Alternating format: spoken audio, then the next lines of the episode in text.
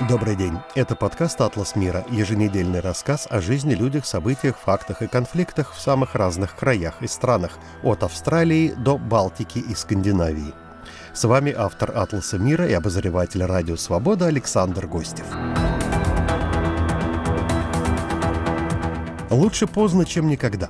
Швеция готовится к внешним угрозам – в каком состоянии находится шведское общество сейчас, спустя почти два года после начала российского вторжения в Украину?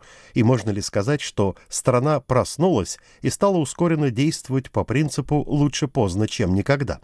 Стали ли в Стокгольме больше или меньше за это время бояться нападения с Востока?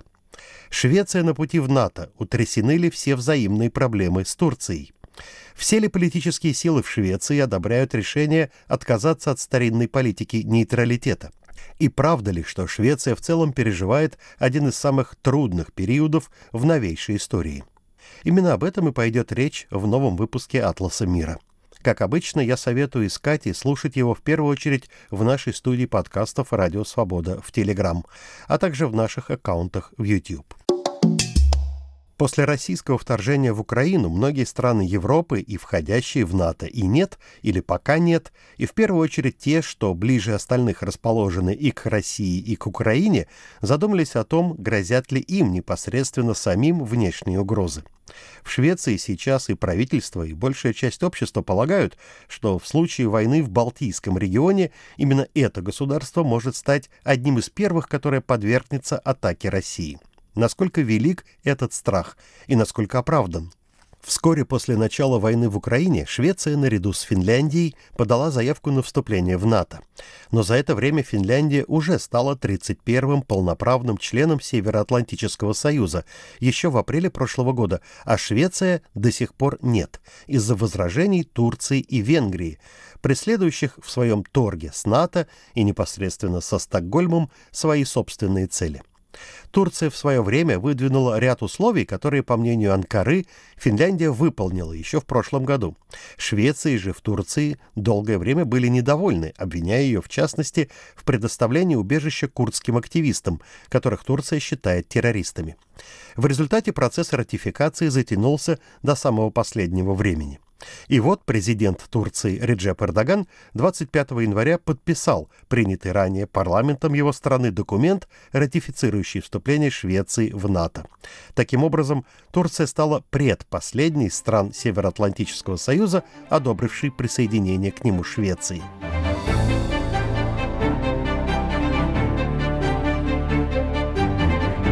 Последним государством, не ратифицировавшим вступление Швеции в НАТО, таким образом остается Венгрия. Будапешт обвиняет Стокгольм в политике очернения Венгрии, а также в регулярных замечаниях на тему отступления Венгрии от норм правового государства.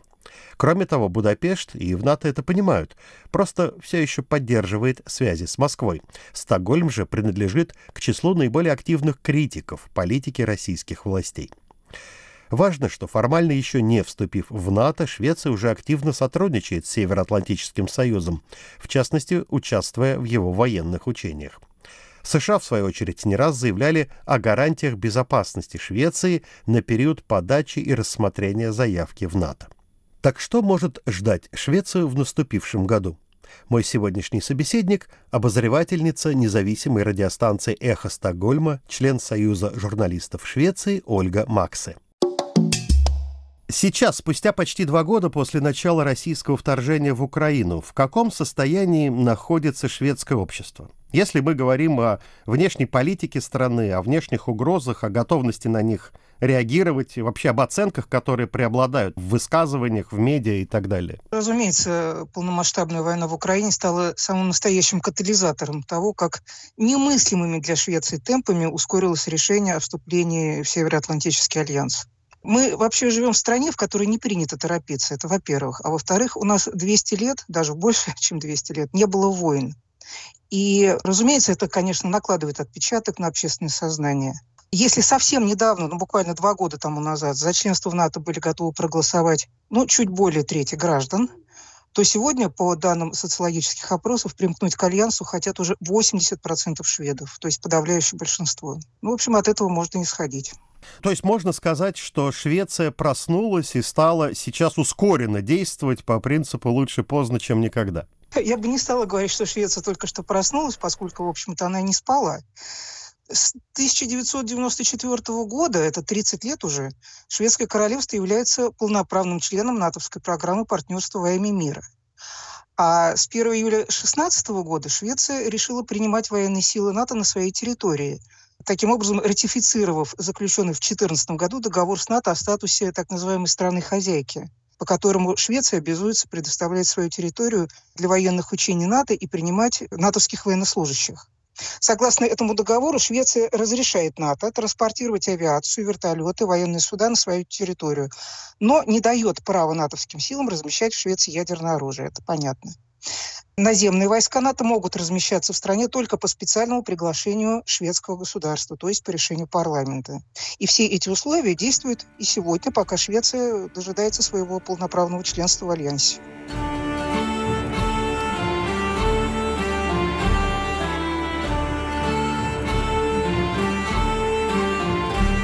Как вы думаете, нападения с Востока за это время стали бояться больше или меньше? Я видел несколько высказываний шведских политиков, но они были довольно такими алармистскими. Это легко объясняется. Одно дело, когда политики принимают участие в общественных дебатах, выступлениях за НАТО, против НАТО. А другое дело, когда сейчас все чиновники и все политики страны получили предписание, куда им конкретно предстоит явиться в первые часы войны и что необходимо при себе иметь ну, в общем-то, одежда и лекарства, которые необходимы, если они нужны, на неделю примерно. Это уже настолько конкретно, что, в общем, даже страшно. Кстати, не так давно прошла ежегодная конференция, у нас она проходит каждый год на севере Швеции, называется «Народ и оборона». И, в общем, участники ее переполошили население своими заявлениями. Их смысл сводился к тому, что война в Украине продолжается, переросла в жесткую войну на истощение, что по обе стороны Атлантики существует неопределенность относительно долгосрочной военной поддержки Украины. А в то же время Россия поставила свою экономику и оборонную промышленность на военную основу. Поэтому нельзя исключать вооруженное нападение на Швецию. Война может прийти и к нам. В общем, шум в прессе был большой, а потом некоторым э, высокопоставленным военным пришлось выступать и утихомиривать публику, что, дескать, не все так ужасно. Когда мы с вами беседовали об этом года полтора назад, в середине 2022 года, кажется, то говорили о том, что сами шведские вооруженные силы, в общем, находятся в довольно таком не очень боеспособном состоянии, я скажу мягко. За это время что-то изменилось к лучшему? Ничего не изменилось. Шведские вооруженные силы как были на 25-м месте в мировой табеле о рангах, так там и остаются. Я уже говорил об этом, но можно и повторить, что наша оборона состоит всего из 25 примерно тысяч профессиональных военных, а призывников около 7 или 8 тысяч всего. Дело все в том, что оборона Швеции многие десятилетия была адаптирована к мирному времени, не к войне. Но в случае войны под ружье могут встать 800 тысяч граждан, это факт. Э, Швеция владеет самыми современными видами оружия. У нас есть около тысячи военных самолетов, аж четыре подводных лодки. Слово сказать, у Финляндии нет своего подводного флота, в Швеции он есть. Так что, в общем...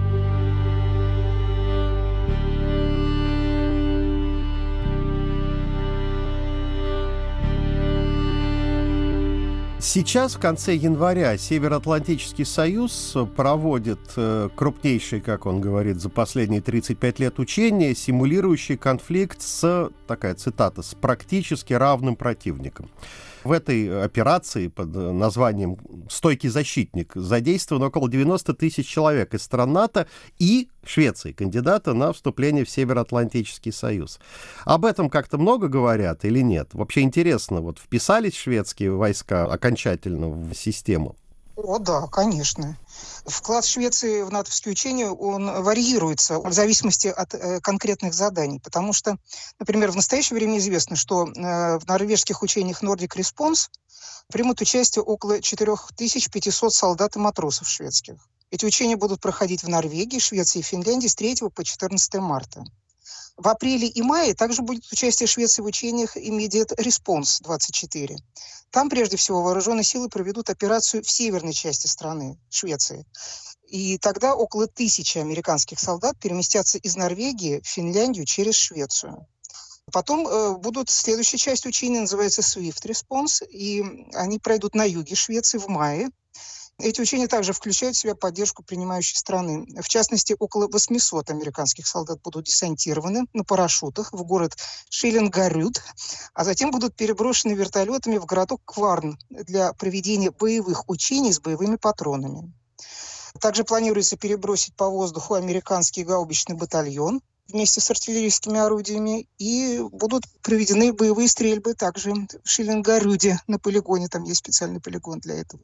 И последнее, это военно-морской флот примет участие в учениях «Балтопс», 24, которые сейчас заявлены как самые значимые в регионе Балтийского моря учения и они будут включать в себя объединение воздушных и морских сил. Охота за подводными лодками, наши любимые, и различные виды амфибийных операций, так называемых. Напоминаю, что вы слушаете подкаст «Атлас мира». С вами Александр Гостев. Скоро вместе с моей собеседницей, шведской журналисткой Ольгой Максе, мы к вам вернемся. Самые интересные дискуссии из соцсетей. Подкаст «Цитаты свободы». Каждый понедельник и четверг я, Аля Пономарева, пересказываю вам самые важные дискуссии, чтобы вы могли не тратить время на чтение Фейсбука и просмотра Ютуба. Слушай подкасты «Радио Свобода» в iTunes, на Google Podcasts, в Яндекс Music, в Castbox и Spotify. Подкасты «Радио Свобода».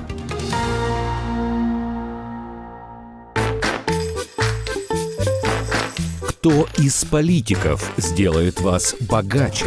Я всегда за Владимира Владимировича Путина, больше ни за кого. Ну, я надеюсь на себя, прежде всего. Все отнимут, только сам себе сделаешь богаче. Увеличить уровень жизни людей могут только сами люди. Ну, я поддерживаю политику нынешнего лидера и его преемников. Ну, Путин всегда был, он и есть, он и будет. Ни у кого из них целью нет увеличения моего благосостояния. У них у всех цель, так сказать, свое собственное благосостояние. Не будет экономического роста. Абсолютно. Не, ну он, может, будет у каких-нибудь очередных сеченых, там, если поменяется что-то, но у меня точно не будет. Хуже бы не стало. Я бы хотела, чтобы меня сделали свободнее, а богаче я сделаю сама себе. Радио «Свобода». Глушить уже поздно.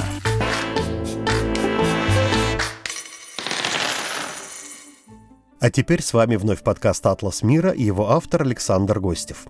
Мы вместе с Ольгой Максе, журналисткой шведской радиостанции «Эхо Стокгольма», продолжаем разговор обо всех событиях, которые ожидают Швецию и ее жителей в 2024 году.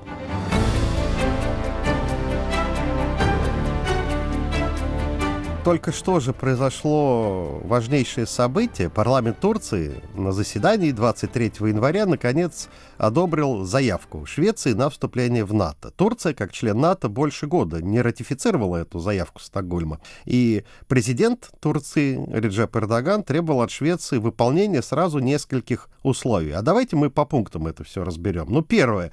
Эрдоган требовал выдать Анкаре получивших убежище в Швеции активистов э, курдской рабочей партии, которых турецкие власти считают террористами. К чему в итоге все пришли? Вообще там были непонятные вопросы, потому что для начала Турция представила список из 33 бывших турецких граждан, которые должны быть экстрадированы из Швеции.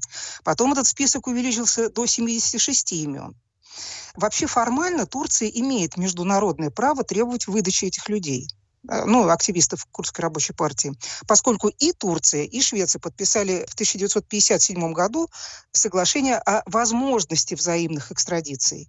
Но за все эти годы это соглашение ни разу не применялось. Конечно, Швеция никого экстрадировать не собирается. Хорошо, но Эрдоган снял, значит, свои возражения по этому поводу, раз заявка-то одобрена. Второй пункт был, Турция требовала отменить шведское эмбарго на поставку оружия Турции самой. Этот вопрос решен как-то? Насчет эмбарго очень интересно, потому что на самом деле никакого официального эмбарго на поставки оружия в Турцию не существует. Но и разрешения на экспорт оружия нет с 2019 года. То есть с 2019 года Швеция вообще не экспортировала никакого оружия в Турцию. Э, честно говоря, я вообще не слышала ничего о том, ведутся ли сейчас какие-либо переговоры о покупке Турции шведского оружия. По крайней мере, в документах Государственной инспекции по стратегической продукции говорится лишь о том, что оценка возможного экспорта оружия в Турцию должна решаться в каждом конкретном случае отдельно. Ольга, еще Эрдоган э, очень критиковал, конечно, все эти акции сожжения Корана в Швеции, все эти антиисламские выступления, требовал их запрета. Тут как все разрешилось или не разрешилось, очень интересно. Я бы хотела, знаете, процитировать один коротенький документ. Это соглашение между Турцией и Швецией вот по поводу членства в НАТО и, так сказать, дальнейшей деятельности. Я цитирую. «За последний год Швеция внесла некоторые изменения в законы, направленные на борьбу с терроризмом и значительно активизировала борьбу с РПК.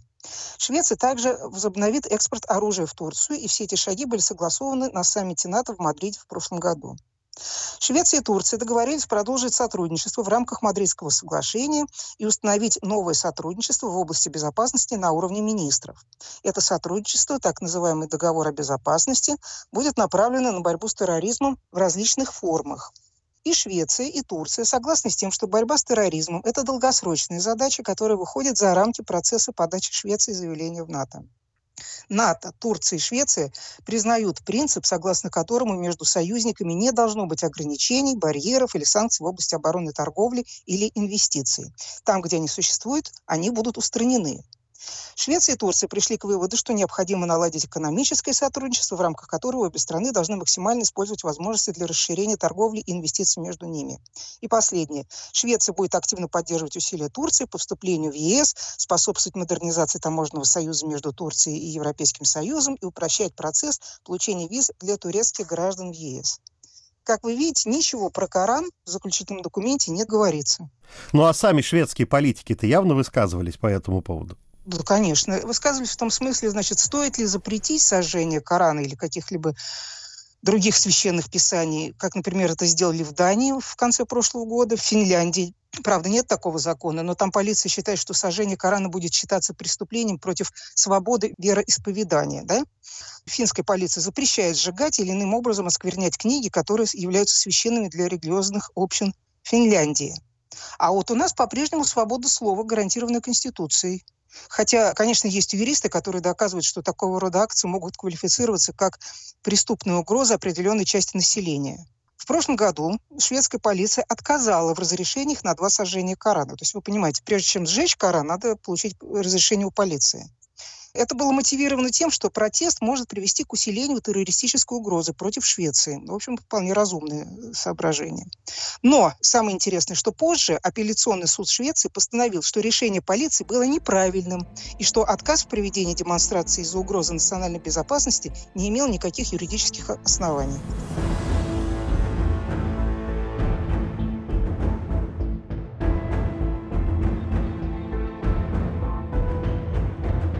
Насколько вообще Швеция, как показало последнее время, морально готова к НАТО?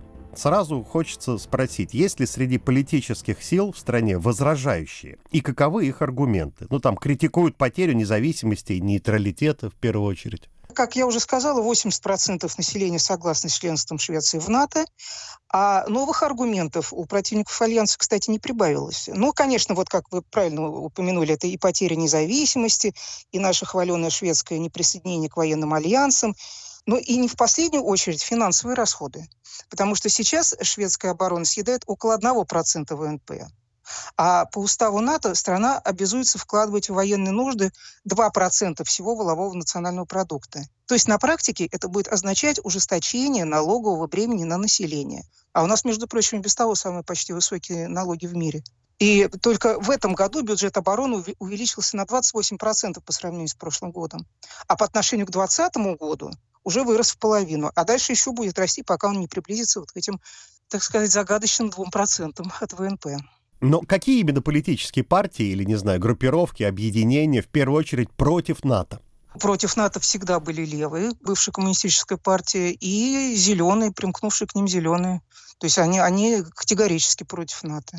Тут сразу хочется спросить, что думают ведущие шведские политики, общественные деятели в целом о будущем НАТО и о европейской безопасности. Ну, например, с учетом того, что в этом году в США предстоят важнейшие президентские выборы, и весь союз НАТО очень сильно может, ну, скажем так, видоизмениться. Ну, если, например, там победит Дональд Трамп. Если Дональд Трамп победит на президентских выборах в США, это, конечно, повлияет на ситуацию с безопасностью в Европе. И я читала шведских аналитиков, они ожидают, что если э, после того, как Трамп станет президентом США, американская помощь Украине, конечно, сократится, а потребность в европейской помощи увеличится, что, разумеется, затронет и шведские национальные интересы.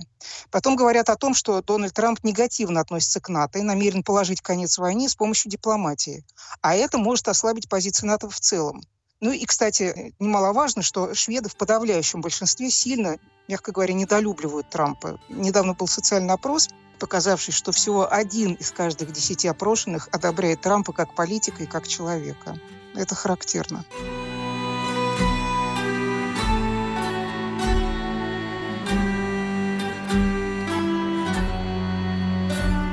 Как вы считаете, справится ли Швеция со всеми этими новыми вызовами с учетом того, что внутри самой страны накопилась явно масса проблем и опасностей, которыми также следует заниматься? Ну, конечно, внутренних проблем у Швеции более чем хватает, и это и рост преступности, и рост экономической преступности, что, в общем, раньше было совершенно немыслимо для некоррумпированной Швеции. А рост преступности происходит в основном в среде молодежи и даже в среде детей. И это, наверное, самая большая сейчас проблема, потому что криминальные круги нашли в шведском законодательстве самое уязвимое место – неподсудность детей до 15 лет. И стали вербовать и покупать подростков. И сейчас уже точно известно, что в 40% преступлений, связанных с наркотиками, виновны дети – и все чаще становятся известны преступления подростков, связанные с использованием оружия, что вообще совершенно немыслимо. Да, я не так давно сам читал несколько статей в разных изданиях, в западных, где говорилось вообще, что Швеция в целом ну, сегодня переживает один из самых тяжелых периодов за десятилетие. Ну, неужели это правда так? Потому что речь там шла, да, во-первых, о том, наверное, о чем никто не думал, никто не мог себе этого представить. Действительно, о резком росте преступности уличной, и в том числе и прямо связанных с этим нерешенных проблемах с мигрантами. И с другой стороны, о том, что это вызывает другую опасность, то есть рост радикального правого национализма. Вот шведские ультраправые как-то оживились в последнее время? Ну, они давно оживились. Кстати, с мигрантами ситуация постепенно улучшается, как ни странно, потому что, во-первых, Швеция наконец-то ужесточила правила приема беженцев, которые были более чем либеральные много десятков лет. В частности, теперь стало обязательным предъявление документов, удостоверяющих личность. Это огромный шаг в миграционном деле. Во-вторых, вид на жительство теперь в стране можно получить только при условии работы или учебы. Ну, с другой стороны, конечно, шведские ксенофобы тоже никуда не делись. И в Швеции на совершенно законных основаниях существует несколько политических партий националистического толка, а самые крупные из них, э, шведские демократы, с 2010 года заседают в Риксдаге, в парламенте нашем. И сейчас это третья по размерам парламентская партия что говорит о поддержке в народе. То есть э, шведский народ э, поддерживает ксенофобов. Вот так вот. И совсем недавно шведских демократов уличали в том, что они получают деньги от Кремля или оказывают какие-либо морально-политические поддержки Путину. Но тот факт, что с началом войны аккаунты шведских путинистов в соцсетях были мгновенно удалены, а политические документы быстро переработаны, это, в общем, не в последнюю очередь доказывает, что Сами ксенофобские партии видят необходимость неофициального пересмотра своей позиции по отношению к России, что, конечно, не может не радовать.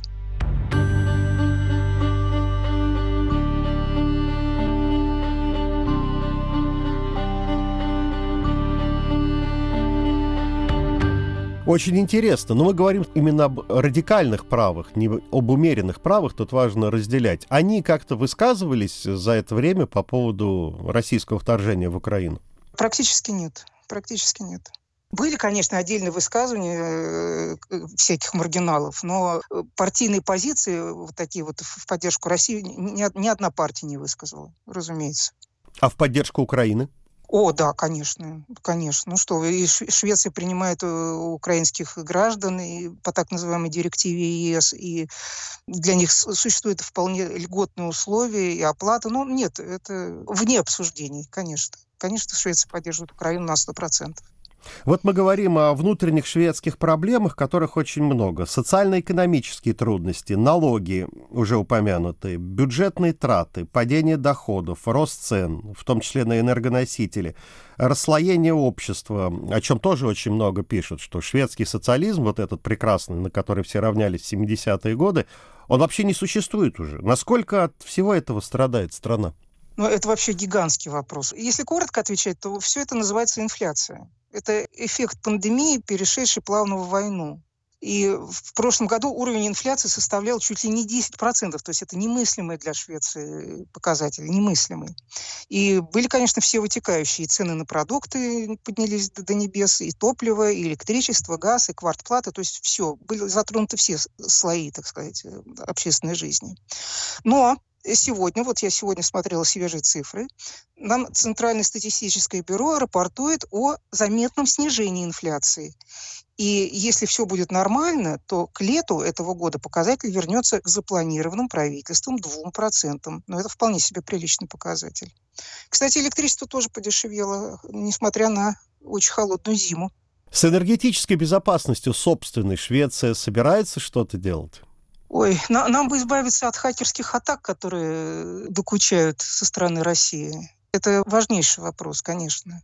А расскажите подробнее об этом. Ну, вот совсем недавно несколько провинций Швеции подверглись мощнейшей хакерской атаке, причем там были задействованы банки, продовольственные магазины, общественные всякие учреждения, социальные службы. И очень быстро выяснилось, что атаки были направлены на Швецию из России, но атаки так сказать, финансового толка. То есть хакеры требовали просто денег за то, чтобы подключить назад все интернет-службы.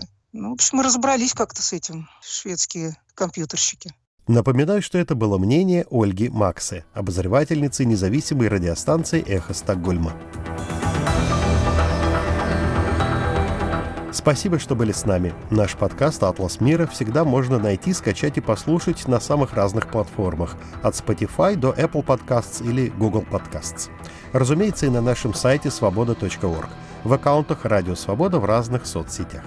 Ищите специальную студию подкастов «Радио Свобода» в Телеграме и наши каналы в YouTube.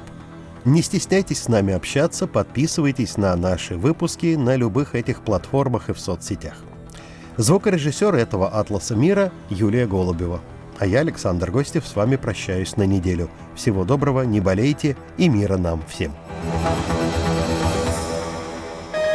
Студия подкастов «Радио Свобода».